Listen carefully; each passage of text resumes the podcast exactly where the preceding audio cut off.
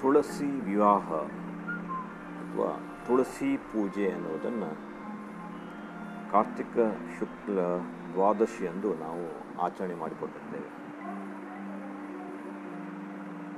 ಈ ತುಳಸಿ ವಿವಾಹದ ವಿಧಿಯನ್ನು ಕಾರ್ತಿಕ ಶುಕ್ಲ ದ್ವಾದಶಿಯಿಂದ ಅಂದರೆ ಉತ್ಥಾನ ದ್ವಾದಶಿ ಹುಣ್ಣಿಮೆಯವರೆಗೆ ಯಾವುದಾದರೂ ಒಂದು ದಿನ ನಾವು ಪೂಜೆಯನ್ನು ಮಾಡ್ತೇವೆ. ತುಳಸಿಯೊಂದಿಗೆ ಶ್ರೀ ವಿಷ್ಣುವಿನ, ಅಂದರೆ ಬಾಲಕೃಷ್ಣನ ಮೂರ್ತಿಯ ವಿವಾಹವನ್ನು ಮಾಡುವುದೇ ತುಳಸಿ ವಿವಾಹದ ವಿಧಿಯಾಗಿದೆ. ವಿವಾಹದ ಹಿಂದಿನ ದಿನ ತುಳಸಿ ಬೃಂದಾವನವನ್ನು ಬಣ್ಣ ಹಚ್ಚಿ ಅಲಂಕರಿಸುತ್ತಾ ಬೃಂದಾವನದಲ್ಲಿ ಕಬ್ಬು ಚೆಂಡು ಹೂವುಗಳು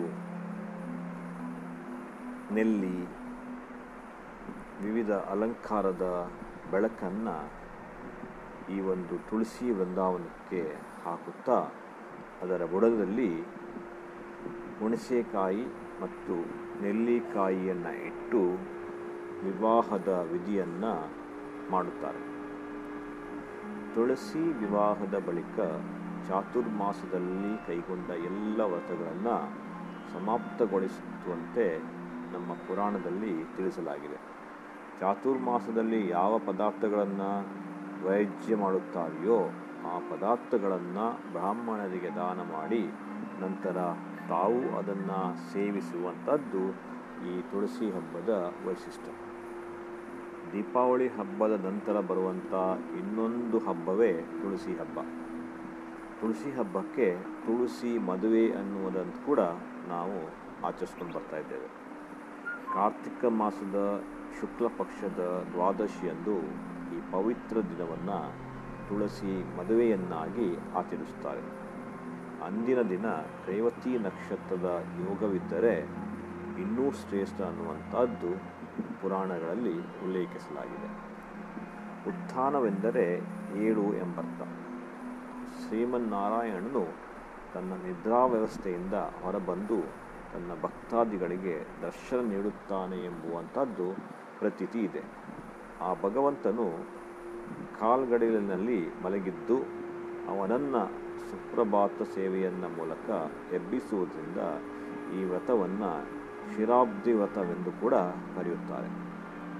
ಕಾರ್ತಿಕ ಶುಕ್ಲ ಪಕ್ಷ ಏಕಾದಶಿಯಂದು ಪ್ರಾತಃ ಕಾಲದಲ್ಲಿ ಕುಂಭದಾನವನ್ನು ಮಾಡಿ ಉಪವಾಸವನ್ನು ಆಚರಿಸಬೇಕು ಅಂತ ನಮ್ಮ ಪುರಾಣದಲ್ಲಿ ಉಲ್ಲೇಖಿಸಲಾಗಿದೆ. ಅಂದು ಸೋಮವಾರವಾಗಿದ್ದು ಉತ್ತರಾಷಾಢ ನಕ್ಷತ್ರವಿದ್ದರೆ ತುಂಬ ಶ್ರೇಷ್ಠ. ಅಂದಿನ ರಾತ್ರಿಯಂದೇ ವಿಷ್ಣುವಿನನ್ನು ಎಬ್ಬಿಸಬೇಕು ಹಾಗೂ ಎಬ್ಬಿಸುವಾಗ ಕೆಲವೊಂದು ವೇದಮೋಕ್ಷಾರ್ಥವನ್ನು ಹಾಡಬೇಕು. ಇದಂ ವಿಷ್ಣುವಿಚಕ್ರಮೇ ವಿತ್ರೇದ ನಿದದೇ ಪದಂ ಸಮುದ್ಯಮಸ್ಯೆ ಪಾಗೆನ್ಸುರೇ ಮಳೆಗಾಲದ ನಾಲ್ಕು ತಿಂಗಳಲ್ಲಿ ಮಳೆಯು ಹೆಚ್ಚಾಗಿದ್ದು ಜನಜೀವನ ಅಸ್ತವ್ಯಸ್ತವಾಗಿರುತ್ತದೆ. ಇಂತಹ ಸಂದರ್ಭದಲ್ಲಿ ಸನ್ಯಾಸಿಗಳು ದೇಶ ಸಂಚಾರವನ್ನು ಮಾಡದೆ ಒಂದೆಡೆಯಲ್ಲಿ ಚಾತುರ್ಮಾಸ ವ್ರತವನ್ನು ಆಚರಿಸುತ್ತಾರೆ. ಆ ಸಂದರ್ಭದಲ್ಲಿ ಶ್ರೀಮನ್ನಾರಾಯಣನು ನಿದ್ರಾ ವ್ಯವಸ್ಥೆಯಲ್ಲಿರುತ್ತಾನೆಂದು ಚಾತುರ್ಮಾಸ ಮುಗಿಯುವ ವೇಳೆಯಲ್ಲಿ ಅವನನ್ನು ಎಬ್ಬಿಸಲು ಸುಪ್ರಭಾತವನ್ನು ಹಾಡುತ್ತಾರೆ. ಇದು ಸಂಕ್ಷಪ್ತಿಯಾಗಿ ಹೇಳಲಾಗಿದೆ. ಉತ್ತಿಷ್ಟೋತ್ತಿ ಗೋವಿಂದ, ಉತ್ತಿಷ್ಟ ಗರುಡಧ್ವಜ ಉತ್ತಿಷ್ಟ ಕಮಲಾಂಕಾಂತನ್ ತ್ರೈಲೋಕ್ಯಂ ಮಂಗಲಪ್ರಂ. ಚಾತುರ್ಮಾಸ್ಯದ ಕೊನೆಯ ಹಂತದ ಏಕಾದಶಿಯ ರಾತ್ರಿ ಒಂದು ಕುಂಭದಲ್ಲಿ ಉದ್ದಿನ ಕಾಳಿನ ಪ್ರಮಾಣದ ಚಿನ್ನದ ಮೀನಿನ ಮೂರ್ತಿಗೆ ಪಂಚಾಮೃತ ಅಭಿಷೇಕ ಮಾಡಿ ಪೂಜಿಸಿ, ಅಂದು ಜಾಗರಣೆಯನ್ನು ಮಾಡಿ ದ್ವಾದಶಿಯ ಬೆಳಿಗ್ಗೆ ಮತ್ತೆ ಪೂಜಿಸಿ ಬ್ರಾಹ್ಮಣರಿಗೆ ದಕ್ಷಿಣ ಸಮೇತವಾಗಿ ದಾನ ಮಾಡಬೇಕು ಅನ್ನುವಂಥದ್ದು ನಮ್ಮ ಹಿರಿಯರು ಮಾಡಿಕೊಂಡು ಬಂದಿರುವಂಥ ಸಂಪ್ರದಾಯ. ಅಂದು ಧಾತ್ರಿ ದೇವಿಯ ಸ್ವರೂಪವಾದಂಥ ನೆಲ್ಲಿಯ ಮರವನ್ನು ಪೂಜಿಸಿ ಧಾತ್ರಿ, ಶಾಂತಿ, ಮೇಧ, ಪ್ರಕೃತಿ ವಿಷ್ಣುಪತ್ನಿ ಮಹಾಲಕ್ಷ್ಮಿ, ರಮ್ಯ, ಕಮಲ, ಇಂದಿರ, ಲೋಕಮಾತ, ಕಲ್ಯಾಣಿ, ಕಮನೀಯ, ಸಾವಿತ್ರಿ, ಜಗದ್ರಾತ್ರಿ, ಗಾಯತ್ರಿ ಸುಧೃತಿ ಅವ್ಯಕ್ತ್ಯ, ವಿಶ್ವರೂಪ, ಸ್ವರೂಪ ಮತ್ತು ಅಬ್ದಿಭವ ಎಂಬ ಹೆಸರುಗಳಿಂದ ಆಚರಿಸಬೇಕು. ಕೆಲವು ಮನೆಗಳಲ್ಲಿ ತುಳಸಿ ಮತ್ತು ಶ್ರೀಮನ್ನಾರಾಯಣನಿಗೆ ವಿವಾಹವನ್ನು ಮಾಡುವ ಪದ್ಧತಿಯು ಕೂಡ ಇದೆ.